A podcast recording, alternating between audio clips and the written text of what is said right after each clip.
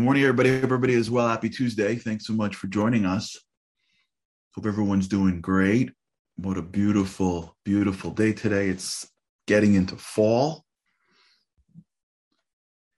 November is upon us. For those that are here live, whenever you listen, we appreciate you listening. Thanks so much for tuning in. We've been talking about the idea of understanding the level of responsibility that we impact others, even in ways that we don't know, even at times that we, we may never really appreciate. So when you, when each of us, which I think we all deep down want, has visions of influencing, we get lost in thinking that influencers are those that are giving big, big speeches or have shows or write books or stand behind pulpits and there is a certain level of influence there but generations usually aren't influenced. I mean maybe they are but i don't know. I don't know. If you look at an entire generation of people and you say who is your greatest influence? usually they'll sometimes they'll say the rabbi the speaker the author but lots of times they'll say my grandmother my grandfather my parents you know the the the rabbi not behind the pulpit but the rabbi in the front of the shul that i prayed in and i watched him my teacher.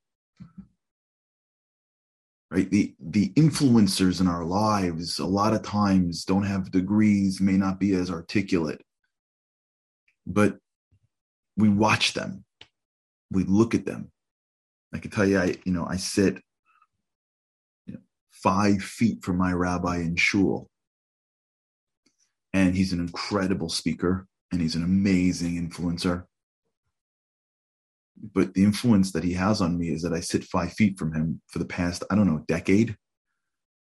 And i get to watch him just how he prays how he talks to people. I get to watch him come in uh, at the you know sitting watching him pray at the end of a fast day and seeing some guy come and ask some really ridiculous question, not realizing that the rabbi is 60 something years old and he's fasted all day and how he deals with it. People interrupt him in the middle of his prayers for something that really could wait, but the way he responds, the way he gives respect to other people, the way he never misses, you know, he always shows up early, like the little things influences me so much. I don't think he knows that. And I don't think I can point to one thing and say, that thing that you did seven years. I don't think it's like that. It's that there's a certain way of watching people that have refined themselves that influences you and encourages you to be more refined. One of my mentors in business may not be the most articulate speaker, but I watch him and I grew up, so to speak, and watching him negotiate deals and watching him deal with challenges and watching him deal with disappointments, watching him deal with employees or counsel that he hired make mistakes costing him money. And just watching how he operates himself, not any one thing in particular.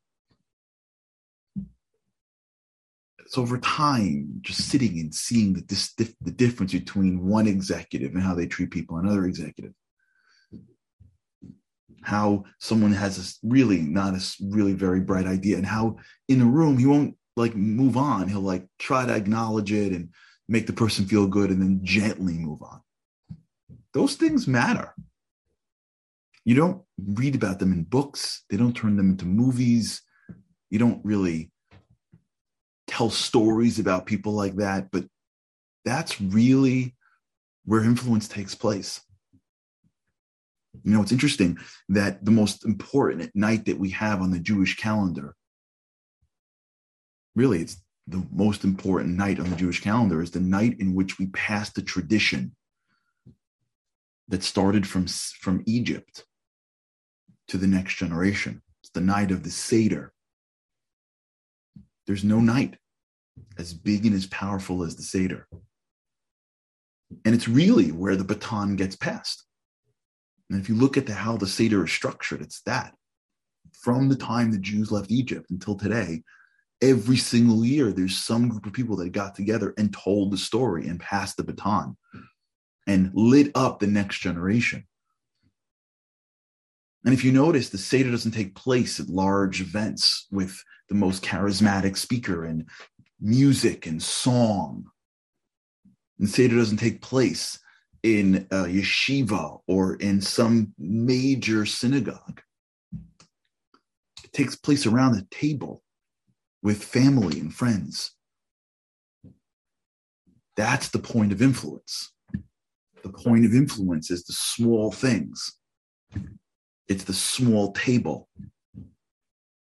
It's the groups of people that get together. It's not everybody in one, it's little groups. Last year, I was uh, honored to go on a program, and it was really beautiful. You came out at night at the end of the Seder, and it was like, you know, one o'clock in the morning or whatever. And you walked through, and there wasn't one major table.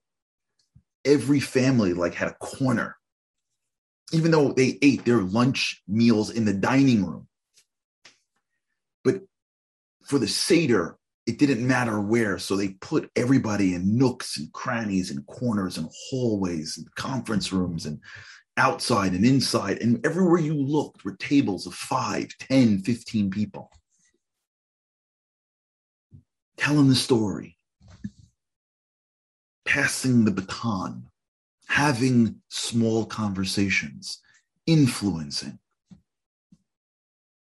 The influence that we we look to in our lives that really matter are the influences that are small and consistent. If the influences that we see sometimes in a way that is is private we look over to somebody and catch them in a real moment. And that moment that we see them and they don't know anyone's watching, does that imprint, there's an imprint that takes place in our mind that that thing is real. When you're standing in front of a screen, sometimes you don't know if the person's real. Maybe they're acting, they're reading a speech, they're saying words. Is it real? I don't know. It sounds real. I don't know if you ever years ago I saw this documentary about Jerry Seinfeld. I don't know if you've seen this before. It was fascinating. I think it's called The Comedian. I'm not sure. But my Googlers can Google and see it. Jerry Seinfeld is one of the, I guess, best comedians in the past 50 years. Definitely one of the most profitable ones. And whenever you've seen Jerry Seinfeld or any comedian perform, you like look at them and they like like they seem so natural. You ever like watch a comedian? It's like they're like, you know, just telling a story of what happened to them 10 minutes ago, getting out of the cab. And they're just like talking to you and they're like, you know, they're thinking and they're like, you know, drinking their water and then like, and then something pops into their head and they tell them the joke and it's perfect. You know what I'm talking about? And then they, they move on to the next story and then the next story and then the next story. And then before you know, like on their third story, the punchline is what took place in the first story. You know what I'm talking about? You're like, oh my God, that's insane. This guy's insane. Like, oh my God, that's right. He set up the punchline five stories later, and you're like, this guy's the best ever. And then, like, you know, they walk around, they're just thinking, and they, you know, like, you ever watch a good comedian? Like, it, it feels like they just like, they get up there, like, hey guys, what's up? Like, what do you want to talk about? One hour later, and you're laughing every three seconds. You ever like look into how comedians work. So this this documentary followed Jerry Seinfeld around. Jerry Seinfeld, it takes a year for him to make a 45 minute documentary, uh, comedy special. A year. A year. A year for 45 minutes. He writes every single day. He times his punchlines by uh, by how it, the beats he tries out the way it works is then some of you guys may know this not if not it's awesome in the comedy scene there's like i don't know if you get to like i guess an a level comedian you get to like go like a whole bunch of comedy clubs in the city or wherever you are la new york and just show up whenever you want So like you can be like at a comedy club listening to some like, you know, C comedian talk about nothing. And all of a sudden like Jerry Seinfeld walks in and he like goes to the back and he's like, can I get up? And they're like, yeah, for sure. Five minutes. And in between sets of like B and C guys, Seinfeld just walks in. Everyone's like, holy cow, Jerry Seinfeld's here. And he delivers some joke that's like not even funny. And the crowd's like, what? That was Jerry Seinfeld? Like what? And then he's gone because he's got to try out the joke. And then what he does is he goes to the back of some of these rooms, and in the back are like four of his buddies that are like A level comedians, and they analyze the joke. So he gets up there, does a joke that he's written before, delivers it. Then he goes back and analyzes it. Then he goes back and rewrites it. And the next day goes different club and tries it again. By the time he gives that joke on stage, he said it four million times and he's already choreographed like the pretending. Oh my gosh. So I was walking, you believe I was on an airplane. And like, I can't believe they have a place for razors. Like, who's shaving? And like, and they do the whole Seinfeld bit. Who's turn? Why don't they let you turn on the sink? That bit wasn't like he was on the way over here and thought about it. That bit was like rehearsed to the T. It's not real. just pretends to be real. So many things in life people seem so smooth on camera. That's not real. Sometimes I was uh so many videos that we did, especially um, back then, where like people like, wow, how did you speak for six straight minutes without saying ah or um? I'm like, because it took us 40 times. And it and it and it's you kidding me? You think you get up on a video with the lights in your face and you don't say um for the first time? So much of life isn't real. It just looks real. Even pictures today aren't real. You take a picture, like if you look at like a billboard, which is not a good idea in general, but you look at a billboard, those people aren't real. It's doctored. Everything is not real. Even Instagram isn't real. Nothing's real. So the influence through those mediums, they're good. But we forget what it feels like to see something raw and real. Even reality TV, from what I understand, isn't real. It just pretends more to be real. It's just unscripted, as they say. It's not real.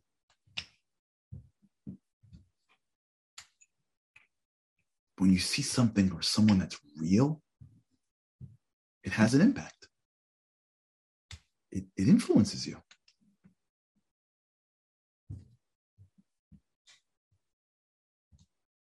Being real could being real could change somebody much more than the most perfectly choreographed influential moment. That's how it works. Because something takes place in your soul, something takes place in your mind when you catch somebody doing something that nobody's watching. Your brain like clicks in and says, wait, wait, wait, wait, this is different. We st- are starved for real. Someone once explained to me once that's why everybody tries to make baby smile. You ever see this? Something, this is a crazy thing that we have. Like you see a baby and everyone's like Googling at it this tough business executive like just walks by his little baby in the elevator and he's like google Google. like and you're like what? What are you googling at the baby for? Who cares if the baby smiles? It's like a thing that we all do. We have this like obsession for like you know three months old to smile. Like i don't understand. Do you take the baby out and you want to burp it too? Like why do we go crazy with these babies and someone gave me the greatest answer. He said because a baby smile is real. And when you get a real smile man you don't know if someone's smiling at you because they're faking it. There are ways to tell, but we're not experts at facial recognition. And so when you see a baby and you make it smile, it lights up your day because it's real. Never underestimate, never underestimate the influence you can have by recognizing that just you alone and who you are is a paradigm for others to watch. Now, inside you, you may not feel like it's really you. It may be the elevated you. You may have to force it. But that's growth. Growth is, it doesn't feel natural, but I think this is right. I'm going to force myself to do something. That's not being a hypocrite because your brain doesn't have the neuroplasticity and you're trying to upgrade your mind. So you're naturally more inclined to wake up in the morning and be in a bad mood, but you know you don't want to.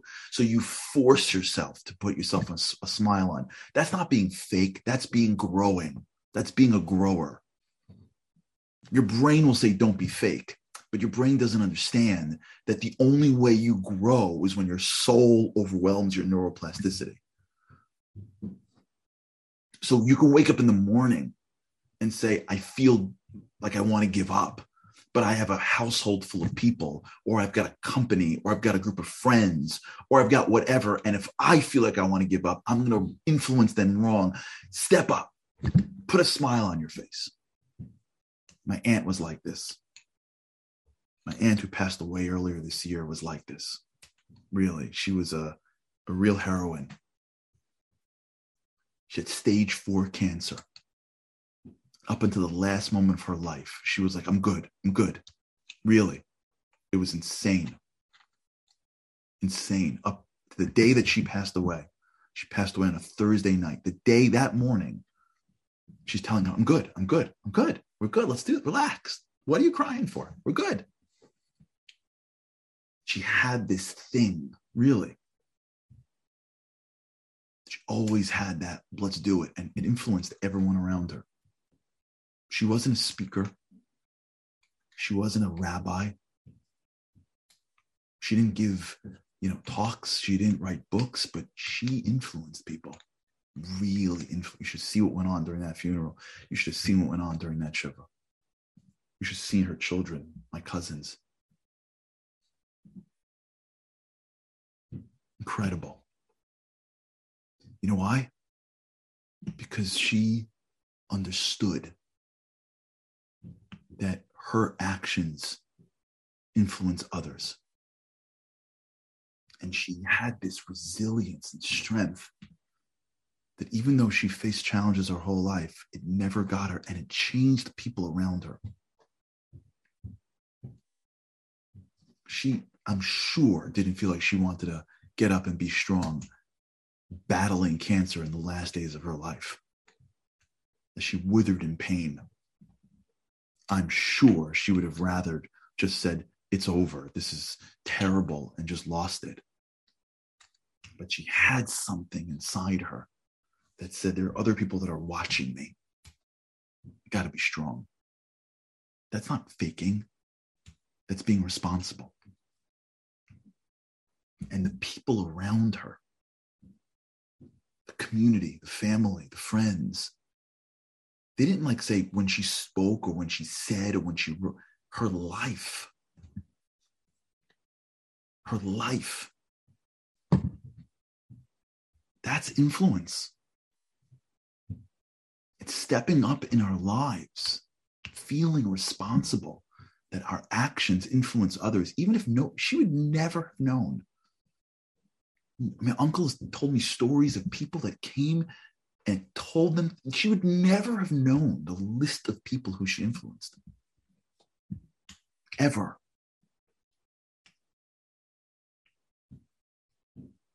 But that's influence. It's taking responsibility because we're connected to other people and being real with that. When somebody sees us acting with strength without waiting for someone to pat us on the back, without waiting for the line, the script, without practicing 20 times, just being us, even if you fail. That's where you make an imprint. That's where you imprint on somebody else. Someone once said to me once that they follow speakers. This person like loves speakers and they watch speakers all the time. I'm like, great. And they go, I don't watch them at their speech. I said, so why do you watch them? This he said, I always watch them after they're done with their speech. How do you deal with people that ask questions? What do you do afterwards? How do you eat and talk? And influence. All right. Hi. All right, everybody. Let's go be us.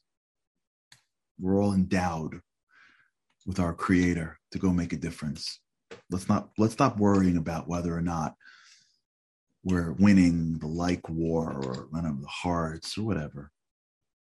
If each and every one of us just tries to be a better us, you'll be surprised just how how influential we can really be. All right. Have an amazing day. With God's help, I cannot wait to see you again tomorrow. Have a great day.